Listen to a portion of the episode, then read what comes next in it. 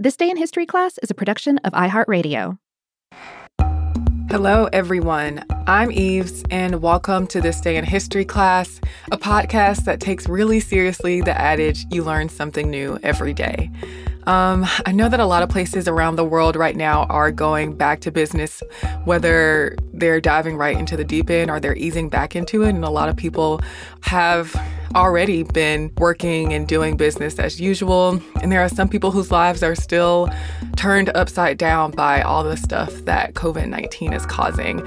And I just wanted to say that I hope you all are doing well, no matter what phase of this very new and very intense situation you're in, and that you continue to stay safe and healthy. I am still at home, but I am doing well. And I can only hope that you are maintaining and thriving in these times. With that said, on with the show. Today is May 9th, 2020.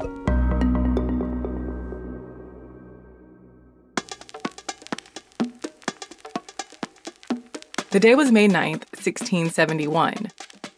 Thomas Blood attempted to steal the crown jewels of England. The crown jewels are a collection of crowns, scepters, and other ceremonial objects associated with English kings and queens dating back hundreds of years. Thomas Blood's father was a wealthy blacksmith, and his grandfather was a member of the Irish Parliament. He spent some of his early life in England, but when he was around 20 years old, he got married and moved to Ireland, where he was born. But he soon went back to England, where he joined Oliver Cromwell's army in the fight against King Charles I during the English Civil War. When Cromwell became Lord Protector of the Commonwealth of England, Scotland, and Ireland, he was granted land for his service in the war. By 1650, Blood had begun calling himself a colonel, though there's no evidence that he actually earned that rank. Throughout the 1660s, Blood was involved in a number of subversive activities. He and other conspirators plotted to seize Dublin Castle and kidnap James Butler, the first Duke of Ormond and Lord Lieutenant of Ireland, for ransom. That plot failed, but Blood was able to evade authorities. And in 1670, he made another attempt to kidnap the Duke of Ormond and failed. But the conspiracy Blood is best remembered for is his attempt at stealing the crown jewels in 1671. The crown jewels were stored at the Tower of London, and the keeper of the jewels was a man named Talbot Edwards. One day in 1671, Blood visited the tower disguised as a parson. He continued to visit the Edwards family, who lived at the tower, and he soon became friendly with them. Blood promised to arrange a marriage between his imaginary nephew and Edward's daughter. On May 9th, Blood arrived at the tower with his supposed nephew and two of his friends.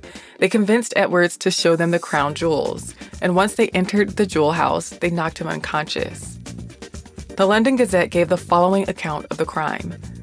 According to the villainous design they, it seems, came upon, immediately they clap a gag of a strange form into the old man's mouth, who, making what noise and resistance he could, they stabbed him a deep wound in the belly with a stiletto, adding several other dangerous wounds on the head with the small beetle they had with them, as is believed to beat together and flatten the crown to make it the more easily portable. The thieves took the sovereign's scepter with cross, St. Edward's crown, and the sovereign's orb. Edwards regained consciousness and tried to stop the men, crying treason and murder. As the thieves fled to their horses waiting at St. Catherine's Gate, they dropped the scepter, Guards went after them, and before Blood could reach the Iron Gate, he was captured. The crown and orb were recovered, though several gemstones were missing. King Charles and other members of the royal family questioned Blood.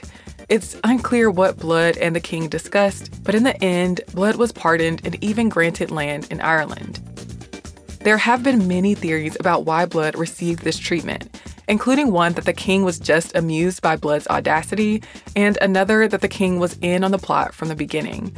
Regardless, Blood became a familiar figure in London. After he died in 1680, his body was exhumed because people suspected he might have faked his own death so he didn't have to pay a debt to the Duke of Buckingham.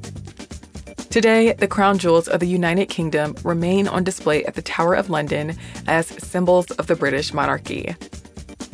I'm Eves Jeffcoat, and hopefully, you know a little more about history today than you did yesterday. And if you want to send us any comments or suggestions, you can send us an email at thisday at iheartmedia.com. You can also follow us on social media at TDIHC Podcast. Thanks again for listening to the show, and we'll see you tomorrow. For more podcasts from iHeartRadio, visit the iHeartRadio app, Apple Podcasts, or wherever you listen to your favorite shows.